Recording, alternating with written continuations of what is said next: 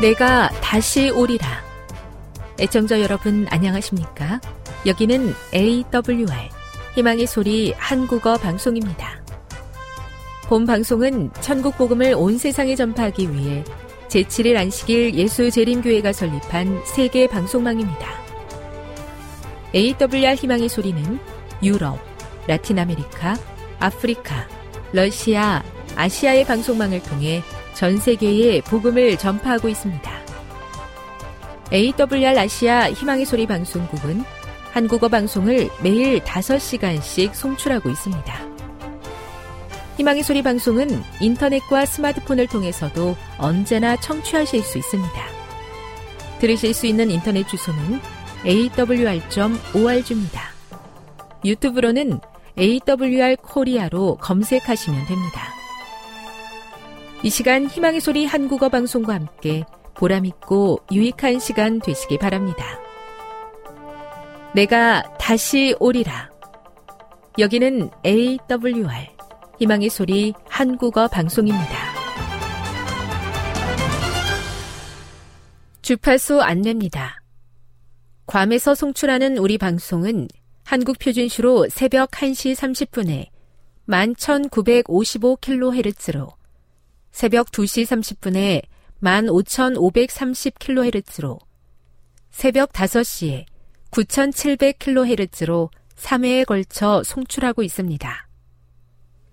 스리랑카에서 송출하는 우리 방송은 한국 표준시로 새벽 4시에 9,765kHz로 우즈베키스탄에서는 밤 9시에 15,530kHz로 타지키스탄에서는 밤 9시에 15,515kHz로 각각 1시간씩 방송하고 있습니다. 애청자 여러분의 많은 청취 바랍니다.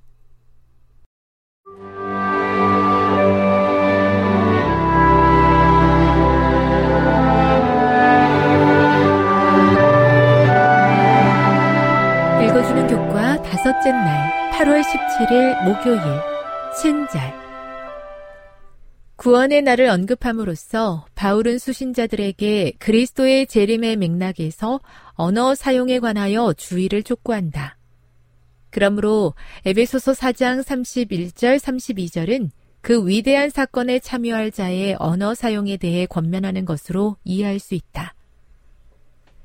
그리스도의 재림을 준비하는 자로서 우리는 말과 관련된 어떤 태도와 행동을 버려야 하고 어떤 모습과 행동을 받아들여야 하는가?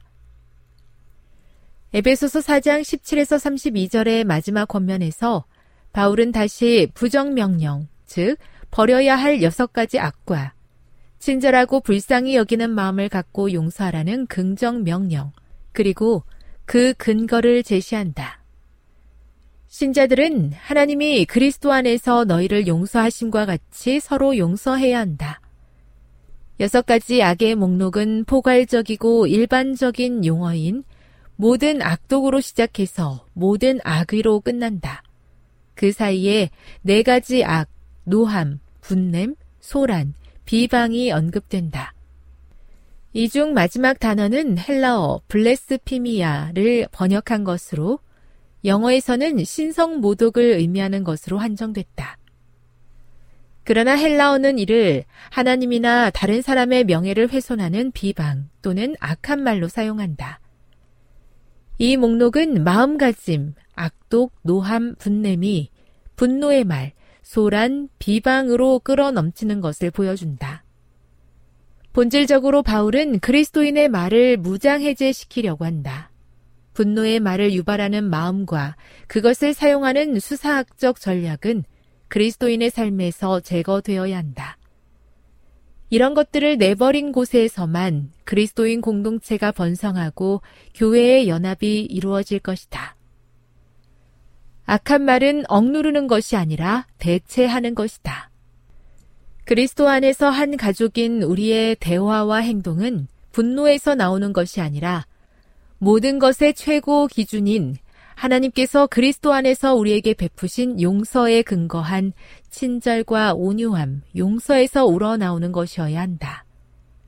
바울은 수직적 용서, 하나님이 우리에게 베푸시는 용서를 수평적 용서, 우리가 서로에게 베푸는 용서의 본보기로 제시한다. 교훈입니다. 바울은 수직적 용서를 수평적 용서로 적용하는 언어 생활을 제시했다. 분노의 말은 잘 사용하거나 억누르는 것이 아니라 은혜의 말로 대체되어야 한다. 묵상. 그대가 사용하는 말의 힘에 대해 권면한 내용들을 깊이 생각해 보십시오. 적용. 어떻게 하면 서로를 격려하고 용기를 북돋우며 믿음을 키우는데 그대의 말을 사용할 수 있겠습니까? 영감의 교훈입니다. 모든 행동은 선악간에 열매 맺는 씨가 됨. 뿌려진 씨는 수확을 내고 그것은 다시 뿌려져서 수확은 점점 불어나게 된다. 이 법칙은 우리와 다른 사람들과의 관계에도 적용된다. 모든 행동과 모든 말은 열매를 맺는 씨가 된다.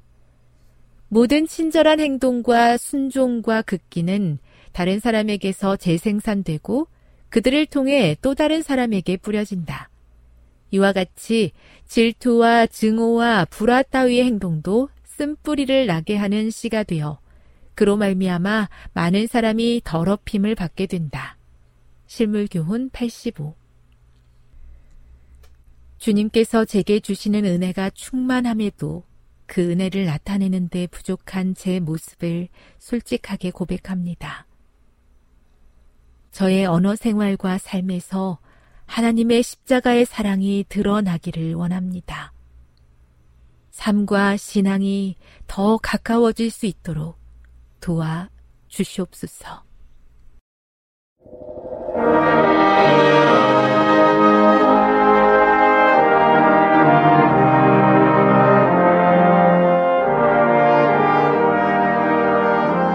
희망의 소리 청취자 여러분, 주 안에서 평안하셨습니까?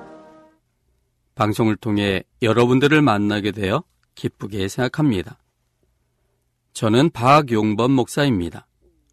이 시간 하나님의 은혜가 우리 모두에게 함께 하시기를 바랍니다. 이 시간에는 사울의 죽음을 통해 얻는 교훈 세 가지라는 제목으로 함께 은혜를 나누고자 합니다. 사울의 죽음을 통해 얻는 교훈 세 가지라는 제목입니다. 오늘 본문은 사무엘상 31장 1절로 13절입니다. 사무엘상 31장 1절로 13절입니다.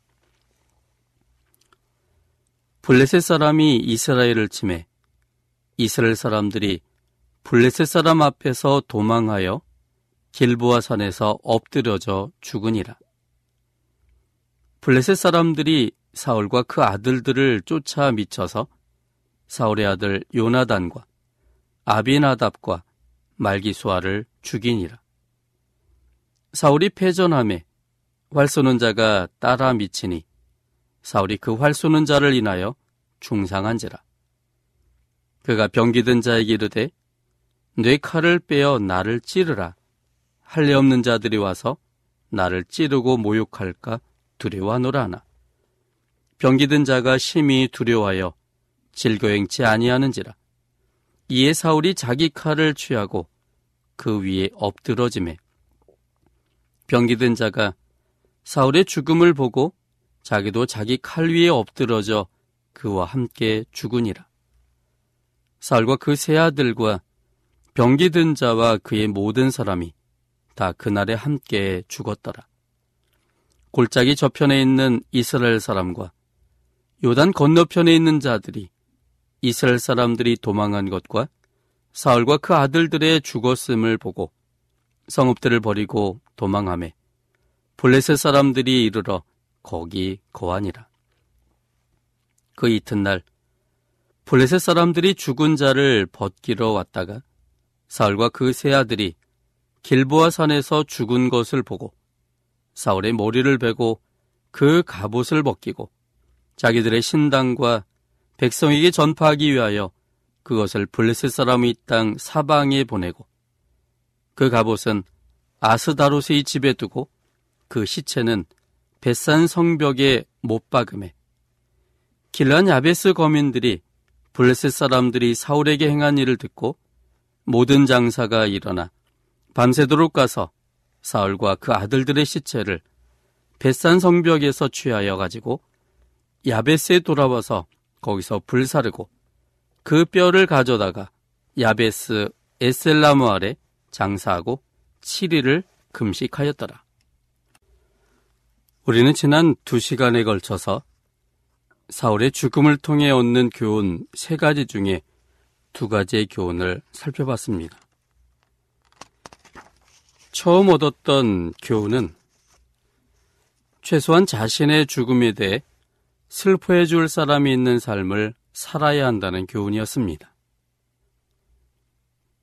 개인적으로 베푼 사랑의 추억들이 사람의 죽음에 대하여 슬퍼하게 만듭니다. 적어도 개인적으로 친밀하게 사랑의 추억을 만들어주는 삶은 그 삶은 행복한 삶이라고 말할 수 있습니다. 그리고 지난 시간에 살펴본 두 번째 교훈은 세상에 공짜는 없다는 교훈이었습니다. 우리가 지금 베푸는 하나의 작은 사랑의 모습들이 언젠가는 나에게로 돌아오고 혹은 후손들에게까지 돌아올 수 있기 때문에 우리가 사랑의 추억들을 많이 만들고 사랑을 지금 베풀어야 된다는 그런 내용이었습니다. 오늘은 세 번째 교훈을 보겠습니다. 셋째는 장례의 방법은 고정되어 있지 않다는 교훈입니다. 장례의 방법은 고정되어 있지 않다는 교훈입니다. 12절로 13절입니다. 3일상 31장 12절로 13절입니다. 모든 장사가 일어나 밤새도록 가서 사울과 그 아들들의 시체를 벳산 성벽에서 취하여 가지고 야베스에 돌아와서 거기서 불사르고 그 뼈를 가져다가 야베스 에셀라무 아래 장사하고 7일을 금식하였더라. 성경의 장례는 흔히 굴 속에 넣는 것으로 생각하지만 본문에는 화장하여 그 뼈를 나무 아래에 장사하는 전혀 다른 방법을 기록하고 있습니다. 성경은 처음부터 사람의 죽음에 대한 기록은 있지만 장례식에 관한 구체적인 내용이 기록된 것은 사라의 장례식 때부터입니다. 제일 먼저 등장하는 죽음에 대해서 좀 살펴보겠습니다. 창세기 4장 8절입니다. 창세기 4장 8절입니다. 가인이 그 아우 아벨에게 고하니라. 그 그들이 들에 있을 때 가인이 그 아우 아벨을 쳐 죽이니라. 이 기록에 의하면 첫 번째 살인이 기록되어 있습니다. 그것은 형제 사이에서 있었던 살인이었습니다. 형이었던 가인이 동생이었던 아벨을 쳐 죽이는 사건이었습니다. 그런데 이 기록에 의하면 죽였다는 기록은 되어 있지만 죽은 그 아벨을 어떻게 장례했는지는 전혀 기록되어 있지 않습니다. 다만 죽은 것만 기록된 것입니다. 창세기 5장 4절입니다. 창세기 5장 4절부터 있는 말씀. 아담이 셋을 낳은 후 800년을 지내며 자녀를 낳았으며 그가 930세를 향수하고 죽었더라. 셋은 105세에 에노스를 낳았고 에노스를 낳은 후 807년을 지내며 자녀를 낳았으며 그가 912세를 향수하고 죽었더라. 에노스는 90세에 개난을 낳았고 개난을 낳은 후 815년을 지내며 자녀를 낳았으며 그가 905세를 향수하고 죽었더라. 게나는 70세에 마을랄르를 낳았고 마을랄르를 낳은 후 840년을 지내며 자녀를 낳았으며 그가 910세를 향수하고 죽었더라. 마을랄르는 65세에 야렛을 낳았고 야렛을 낳은 후 830년을 지내며 자녀를 낳았으며 그가 895세를 향수하고 죽었더라. 야렛은 162세 에녹을 낳았고 에녹을 낳은 후 800년을 지내며 자녀를 낳았으며 그가 962세를 향수하고 죽었더라. 에녹은 65세에 무두셀레를 낳았고 무두셀레를 낳은 후 300년을 하나님과 동행하며 자녀를 낳았으며 그가 365세를 향수하였더라. 에녹이 하나님과 동행하더니 하나님이 그를 데려가심으로 세상에 있지 아니하였더라. 무드셀라는 187세에 라멕을 낳았고 라멕을 낳은 후 782년을 지내며 자녀를 낳았으며 그는 969세를 향수하고 죽었더라.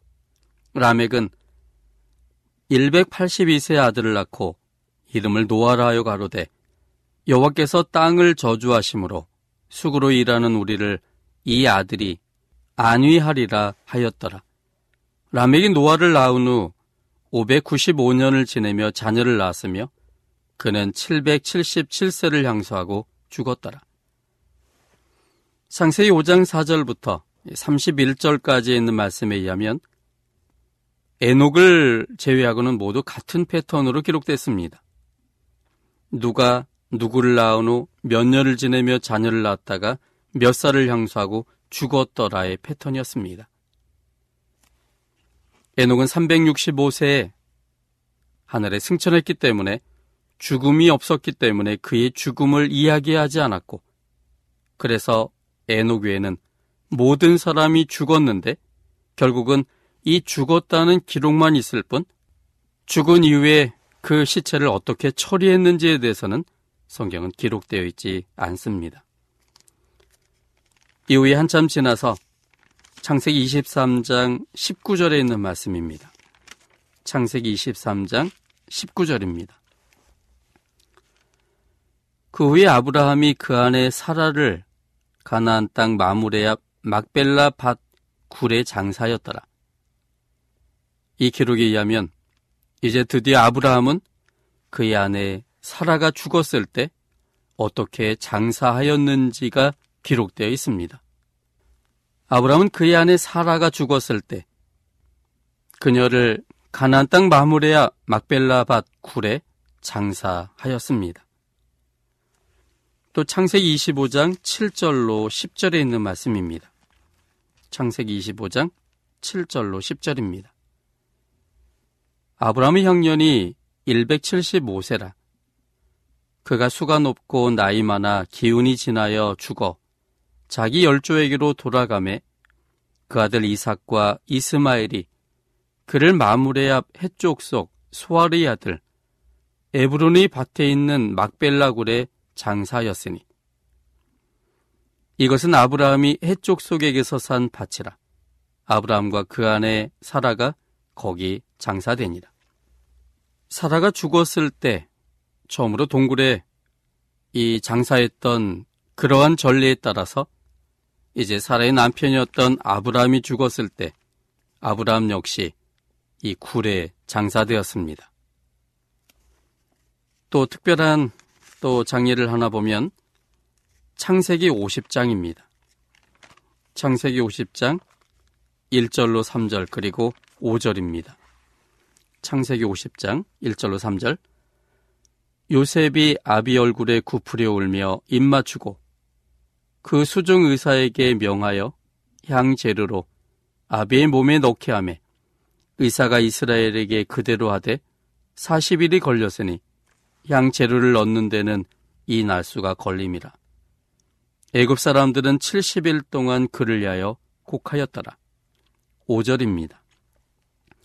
우리 아버지가 나로 맹세하게 하여 이르되 내가 죽거든 가나안 땅에 내가 파서둔 묘실에 나를 장사하였나니 나로 올라가서 아버지를 장사하게 하소서 내가 다시 오리다 하라 하였더니 13절입니다. 그를 가나안 땅으로 메어다가 마무레야 막벨라밭 굴의 장사였으니 이는 아브라함이 해쪽 속 에브론에게 밭과 함께 사서 소유 매장지를 삼은 곳이었더라. 야곱이 죽었을 때의 장례를 생각해 보면 특징적인 것이 하나 있었습니다. 이전에 죽었던 사람들에게 전혀 사용되지 않았던 방법이 사용되었습니다. 그것은 향 재료를 넣는 것이었습니다. 40일 동안 향 재료를 이 야곱의 몸에 넣는 일을 했습니다. 요즘 말로 말하면 염이라고 할 수 있겠습니다. 그리고는 아브라함과 사라처럼 이 굴 속에 넣어두었습니다. 그 다음에 또 눈여겨볼 이 장례는 요셉의 장례입니다. 창세기 50장 26절입니다. 요셉이 110세 죽음에 그들이 그의 몸에 향 재료를 넣고 애굽에서 입관하였더라. 요셉의 죽음에도 야곱의 죽음처럼 그 몸에 향 재료를 넣었고 그리고 입관하였습니다. 그 전까지는 그저 시체를 배로 감아서 동굴 속에 집어넣는데 요셉의 죽음 속에서는 관에 넣는 일을 시작했습니다. 그 다음에 여우수와 7장에 있는 또 장례를 보겠습니다. 여우수와 7장 25절 그리고 26절에 있는 말씀입니다. 여호수아 7장 25절 26절입니다.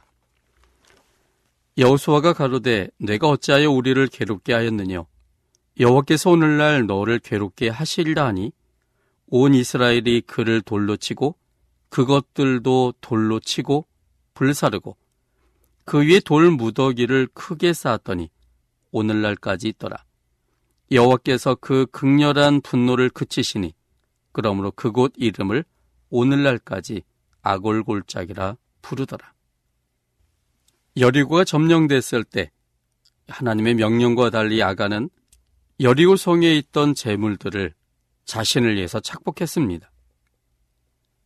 그것으로 인하여 결국 상당한 어려움에 빠지게 되었고 결국은 제비 뽑기를 통해서 이 아간이 그러한 잘못을 했다는 것이 발견됐습니다. 그를 사형시켰습니다. 사형의 방법은 돌을 던지는 것이었습니다. 돌을 던져서 거기에 돌 무더기가 형성되도록 했습니다. 그것은 이전에 있었던 굴에 넣는 장례와는 전혀 다른 모습이었습니다. 그 다음에 보여지는 장례는 여호수아 24장에 기록되어 있습니다. 여호수아 24장 29절로 30절입니다. 일 후에 여호와의 종 눈의 아들 여호수아가 110세 죽음에 무리가 그를 그의 기업의 경내 딥나세라의 장사였으니 딥나세라는 에브라임 산지 가스산 북이었더라. 여기 보면 여호수아가 죽었을 때는 산에 묻었습니다. 또 여호수아 24장 33절입니다. 아론의 아들 엘리아살도 죽음에 무리가 그를 그 아들 비나스가 에브라임 산지에서 받은 산에 장사였더라. 산에 매장하였습니다. 이 장례 형태가 여러 다양하다는 것을 볼 수가 있죠. 그 다음에 보여지는 특별한 그 장례 방법이 오늘 본문으로 기록된 사무엘상 31장 12절로 13절입니다.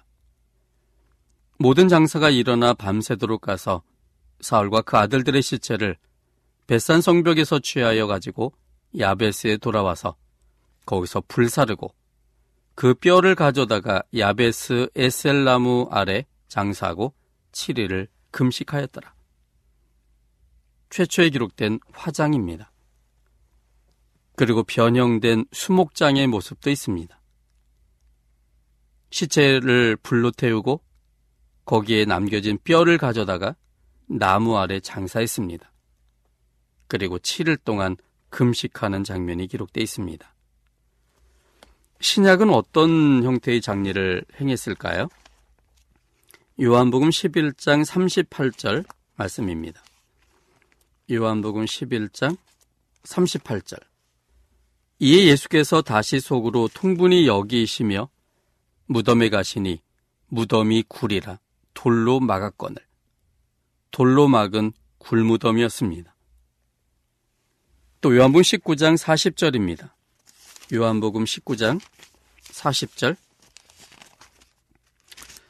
여기에도 보면 이에 예수의 시체를 가져다가 유대인의 장례법대로 그 향품과 함께 세마포로 쌌더라.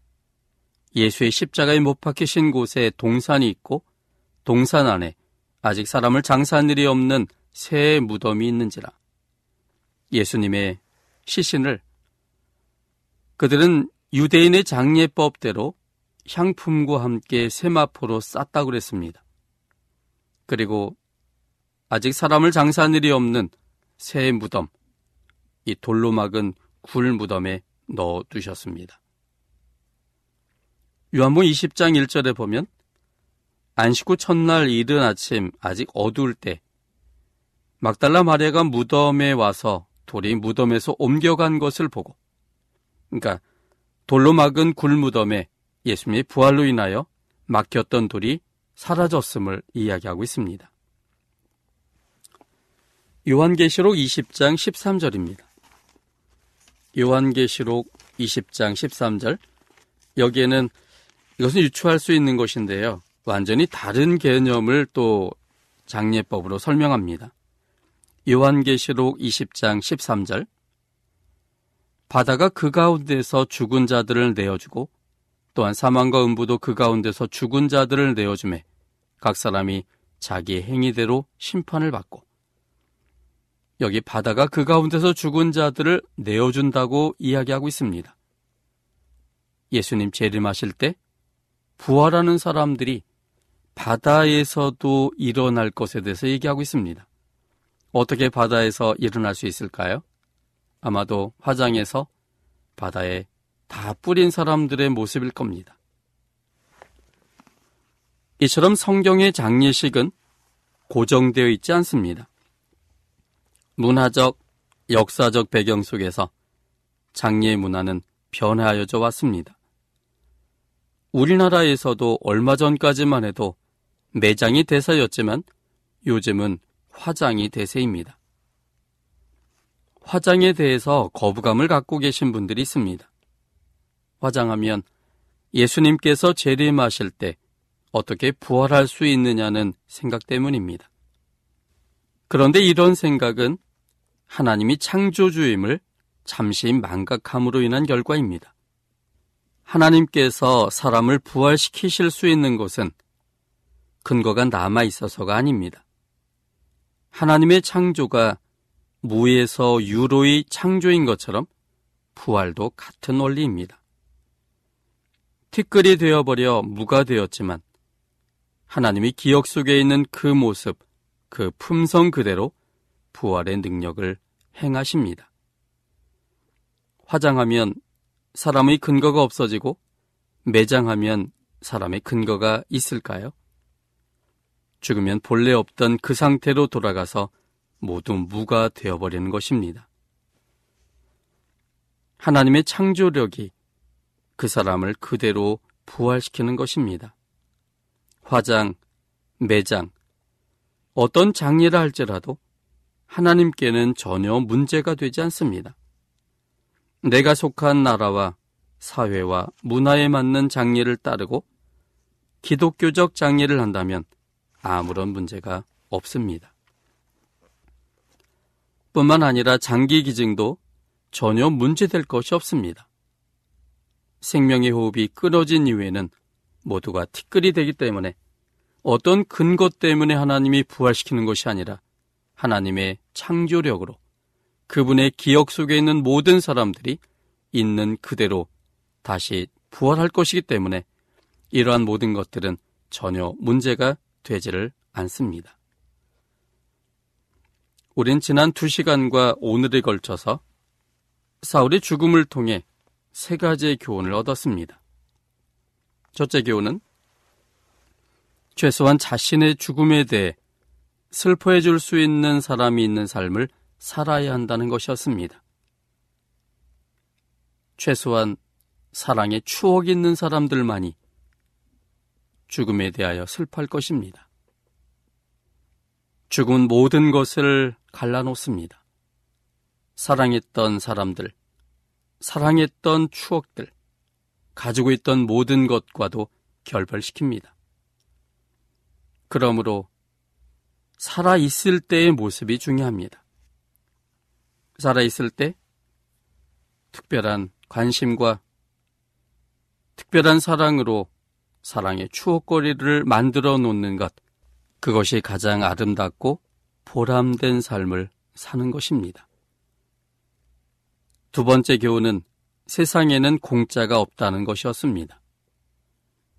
무엇인가 누군가에게 베풀어 준 중요한 일들은 언젠가 반드시 되돌아올 것입니다. 흩어 구제한다 할지라도 그것이 다 되돌아오기 때문에 가난해지지 않을 것입니다. 세상에는 공짜가 없습니다. 베풀어준 이상으로 다시 자신에게 돌아옵니다.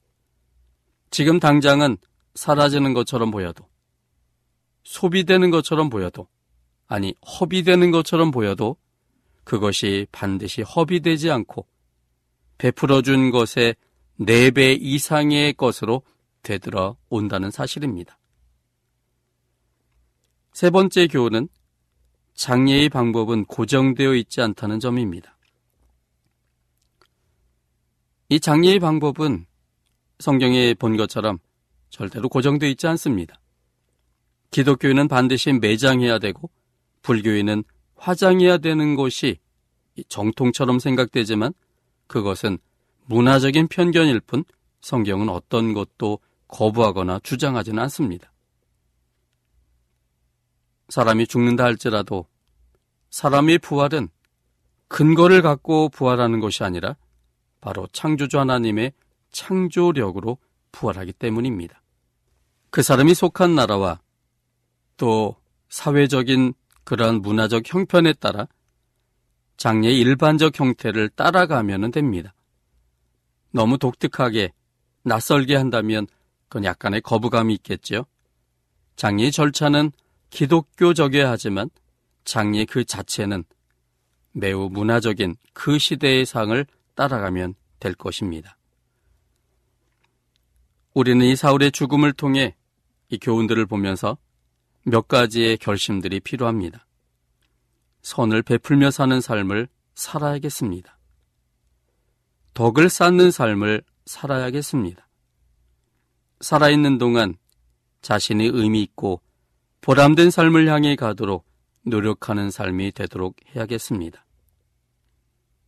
산 보람, 난 보람을 느끼는 것은 사랑이신 창조주 하나님을 만날 때입니다. 그분과 사랑의 교제 속에서 살 때, 사람으로서의 가장 큰 행복과 살아있는 보람을 느끼게 됩니다.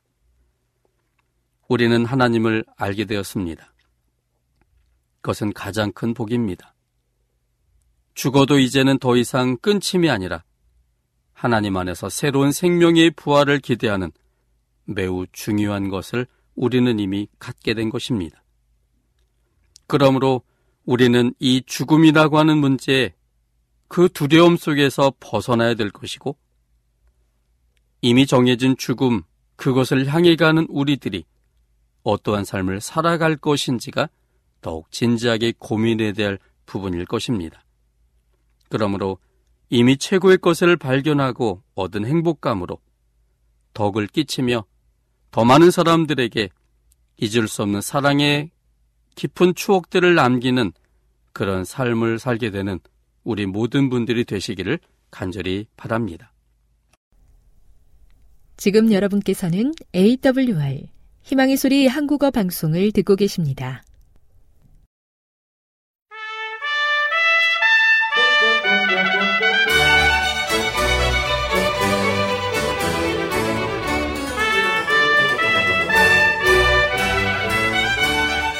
여러분 안녕하십니까? 저희들은 이상락 목사님과 함께 이 성경에 관한 그 성지 속, 속으로의 여행을 계속하고 있습니다. 오늘 또 목사님 모시고 함께 출발해 보도록 하겠습니다. 목사님 안녕하세요. 안녕하세요.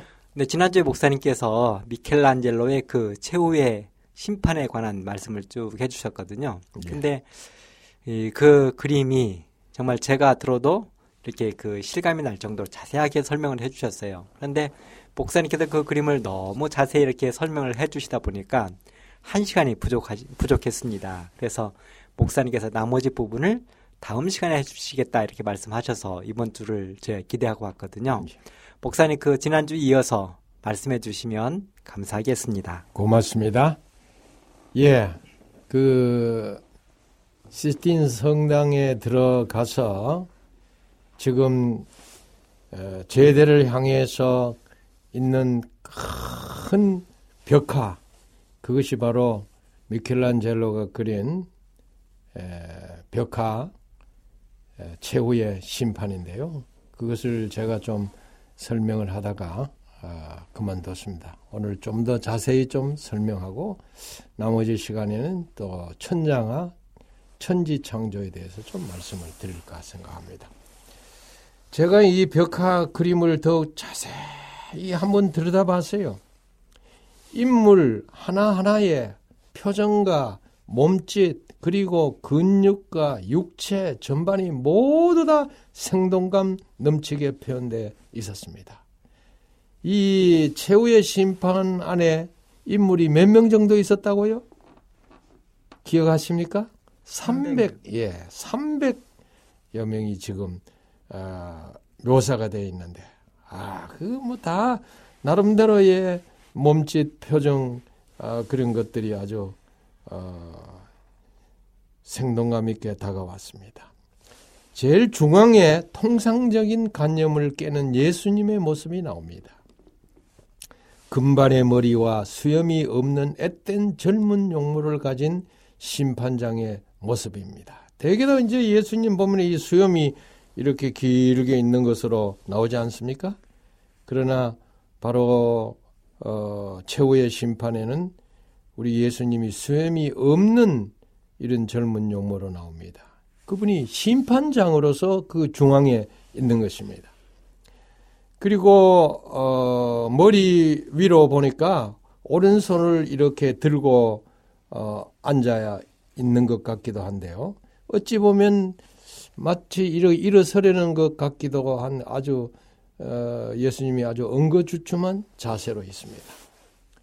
근데 그 오른편에 그의 모친 마리아가 있는데 고개를 오른쪽으로 돌려 숙이고 다소곳이 이렇게 앉아 계십니다. 엄한 심판의 판정을 내리는 예수님을 차마 바라보지 못하고 안쓰러운 표정으로 시선을 아래로 이렇게 내리깔고 있습니다. 어찌 이 두 분을 알몸으로 그릴 수 있단 말인가? 참 놀라운 일이 아닙니까?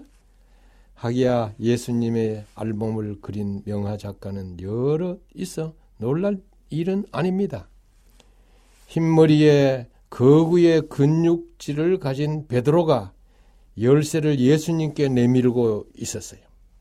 예수님과 마리아 주위에 둘러져 있는 순교자들이 이 중앙에 계시는 예수님을 이렇게 쳐다보고 있는데 예수님의 왼쪽 그 발밑 쪽에 피부 살갗을 이렇게 벗겨 순교당한 바돌로메오가 칼을 오른손에 잡고 그의 살갗을 왼손에 들고 이렇게 예수님을 쳐다보고 어, 있는 그림입니다. 또 그 그림 속에 가만히 들여다보니까 이 그 바돌로메가 들고 있는 이 껍질, 그 껍질에는 영혼의 고통과 번뇌를 나타내듯 찌그러진 표정을 짓고 있는 미켈란젤로의 자상이 거기에 있습니다. 미켈란젤로는 아마 자신을 천국 부분에 그려 넣기에는 자신이 없었고, 우리도 그렇지 않습니까? 너 구원 얻었냐? 하면은 구원 얻었습니다. 이렇게 이야기하기는 자신이 없고, 그렇다고 구원 아직 못 받았습니다 하고 그렇게 말할 수도 없지 않습니까? 아마 미켈란젤로도 어, 그랬던 모양이에요. 그 그림 속에 자신을 그려놨는데 지옥에 넣을까 천국에 넣을까 뭐 어떻게 할까 하다가 아, 바로 그, 이, 바돌로메가 들고 있는 그 영혼 껍질에 자기 자신을 거기다 그려 넣었어요. 좀 더 이 왼쪽으로 보니까 금색 십자가를 지고 있는 구레네 시몬이 보이고 그의 발 밑에 화살을 오른손에 들고 앉아 있는 금발의 청년이 있는데 이 청년이 누구냐 하면 성 세바스티앙입니다. 나중에 여기에 대해서 아주 세바스티앙에 대해서 세밀히 좀 한번 말씀을 드리겠습니다만은 어, 그리고 베드로의 그 왼발 밑에 보면은 작은 십자가를 메고 있는 흰머리의 사람이 있는데 그게 누구나 하면은 회개한 강도 디스마스입니다. 마리아 그 강도 이름이 아주 디스마스라 그래요. 마리아의 오른쪽으로 보면은 예수를 바라보고 있는 거구의 나체 노인이 있는데 그가 바로 침례 요한입니다. 그림 중간 윗부분을 이렇게 보면은 나체로 나오는 두 남자가 서로 입을 맞추고 있어요. 그 옆에 나체 남성은 밑에 남성을 이렇게 팔을 잡고 끌어올리고 있어요. 또 다른 나체 남성 커플들이 어, 목을 이렇게 감싸 안고 키스를 하고 있습니다. 이건 뭐나 하면은 최후의 심판에 동성애자들의 구원을 암시하는 듯 하는 어, 그런 느낌을 받을 수가 있습니다. 글쎄요, 어, 성경의 이론하고는 대단히 에, 맞지 않는다 그런 생각이 저에게 들었습니다. 천국에 도착한 일군의 여인들도 거기에 보이는데 그림 아래 부분에 일단의 천사들이 나팔을 불며 지옥에서 사람들을 이렇게 한 사람씩 건져 올리고 있었습니다. 근데 그 그림을 자세히 들여다보면 한 천사가 줄을 잡은 흑인 두 명을 이렇게 끌어올리고 있어요. 인종차별을 무시하고 색깔과 관계없이 누구든지 구원을 얻을 수 있다는 사실을 미켈란젤로는 표현하고 있습니다. 아, 이 부분은 저의 마음에 감명을 줬습니다. 미켈란젤로가 벌써 이 구원에 있어서 아, 백인이든 흑인이든 황인종이든 누구나 할 것 없이 그리스도를 믿으면 구원을 얻을 수 있다고 하는 이 놀라운 사실을 최후의 심판 그 벽하에 표현하고 어, 있는 것입니다. 그림의 오른쪽 그 아래를 보면은 죄인을 지옥으로 던지는 장면이 있습니다.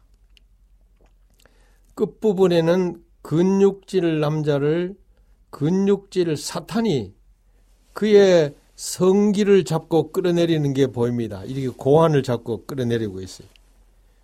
주먹을 입에 집어넣고 아프다는 이 고통을 참고 있는 게 그 그림에 아주 퍽 인상적입니다.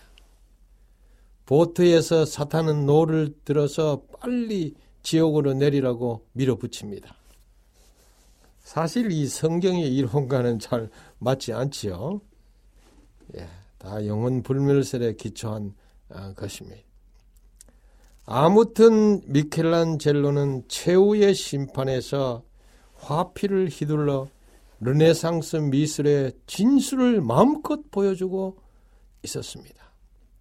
그 시대의 심판과 그 시대의 구원에 대한 사상을 오늘날 우리에게 아주 잘 전해주고 있는 것입니다. 화가는 그 시대의 사회와 그 시대의 사상의 아이콘을 그리는 모양입니다. 그러나 최후의 심판이 화단에 아무리 경탄의 대상이 되어도 저에게는 아, 그 전달되는 그의 신학 사상은 도무지 동의할 수 어, 없어서 아주 씁쓸했습니다. 명하는 명하인데 그 내용에 있어서는 동의할 수 없는 그런 것이었습니다. 그림이라고 하는 것은 사실보다 허구적인 게 많은가 봅니다. 그의 작품을 보지 말라고 소리 지르는 자의 견해도 그래서 이해가 갑니다. 인터넷을 한번 들춰보면은 왜 미켈란젤로가 그린 이 최후의 심판을 보느냐고 절대로 그것을 보지 말라고 그렇게 소리는 자들이 많이 있습니다. 아, 그러나 저는 아, 아무튼 최후의 심판을 통해서 많은 것을 깨닫고 또 많은 감동을 어, 받고 이제 다른 그림을 어, 또 보게 되었습니다. 이제 이 벽화를 보고 난 다음에 이 시스틴 소성당 천장입니다. 이 천장에는 부르의 명작 천지 창조가 그려져 있습니다. 고개를 이렇게 뒤로 젖혀야 볼 수 있죠. 천장을 이렇게 둘러보니 무려 800m에 달하는 이 천지 창조는 가히 최후의 심판과 겨룰 만한 걸작이라고 할 수 있었습니다. 이렇게 쳐다보는 뭇 사람들은 감탄에 한호를 지르면서 넋을 잃고 입을 다물지 못했습니다. 작품의 절묘한 색채가 내뿜는 위강에 모두 다 압도당해서 숙연해졌습니다. 이 천지창조는 미켈란젤로가 교황 율리우스 2세 명을 받아서 1508년 5월 10일에 그리기 시작해서 4년 5개월 동안 걸렸습니다. 4년 5개월 만인 1512년 10월 10, 아, 10월 31일에 완성한 대작입니다.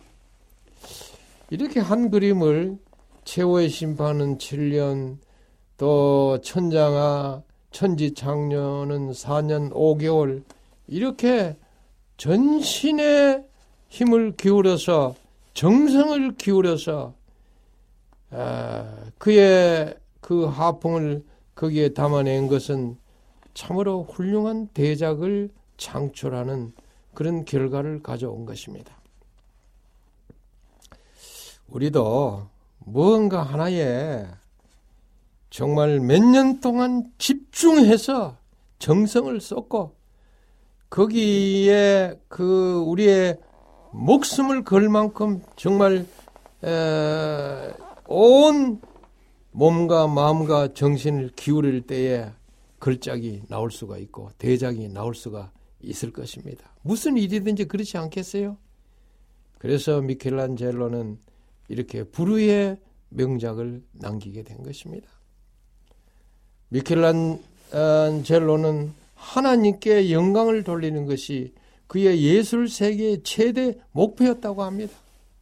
누가 물으면은 왜 이 그림을 그립니까? 아, 나는 이 그림을 그리는 것이 하나님께 영광을 돌리기 위해서 그렇게 그린다고 대답했다고 그래요. 자, 이것은 참 훌륭한 이야기입니다. 먹든지 마시든지 무엇을 하든지 다 하나님의 영광을 위해서 하라고 하는 이 성경의 말씀을 그는 어, 실천에 옮긴 것입니다. 그래서 이런 대작을 만들어낼 수가 있었던 것입니다. 미켈란젤로는 고백하기를 주님, 저는 당신의 도구입니다. 나를 통해 당신의 영광을 받으시옵소서라고 그렇게 기도했다고 합니다. 우리의 삶도 무엇을 하든지 다 하나님의 영광을 위하여 해야 할 것입니다. 고린도전서 10장 31절 말씀 우리가 기억할 필요가 있는 것입니다. 그러면서 이 천지 창조를 찬찬히 제가 또 들여다봤어요.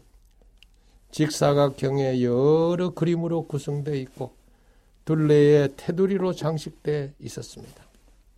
중앙에 창세기를 주제로 해서 첫 번째는 빛과 어둠의 분리, 두 번째는 해와 달의 창조, 세 번째는 물과 땅의 분리, 네 번째는 아담의 창조로 아담이 하나님의 손으로부터 생명을 받는 순간을 묘사하고 있습니다.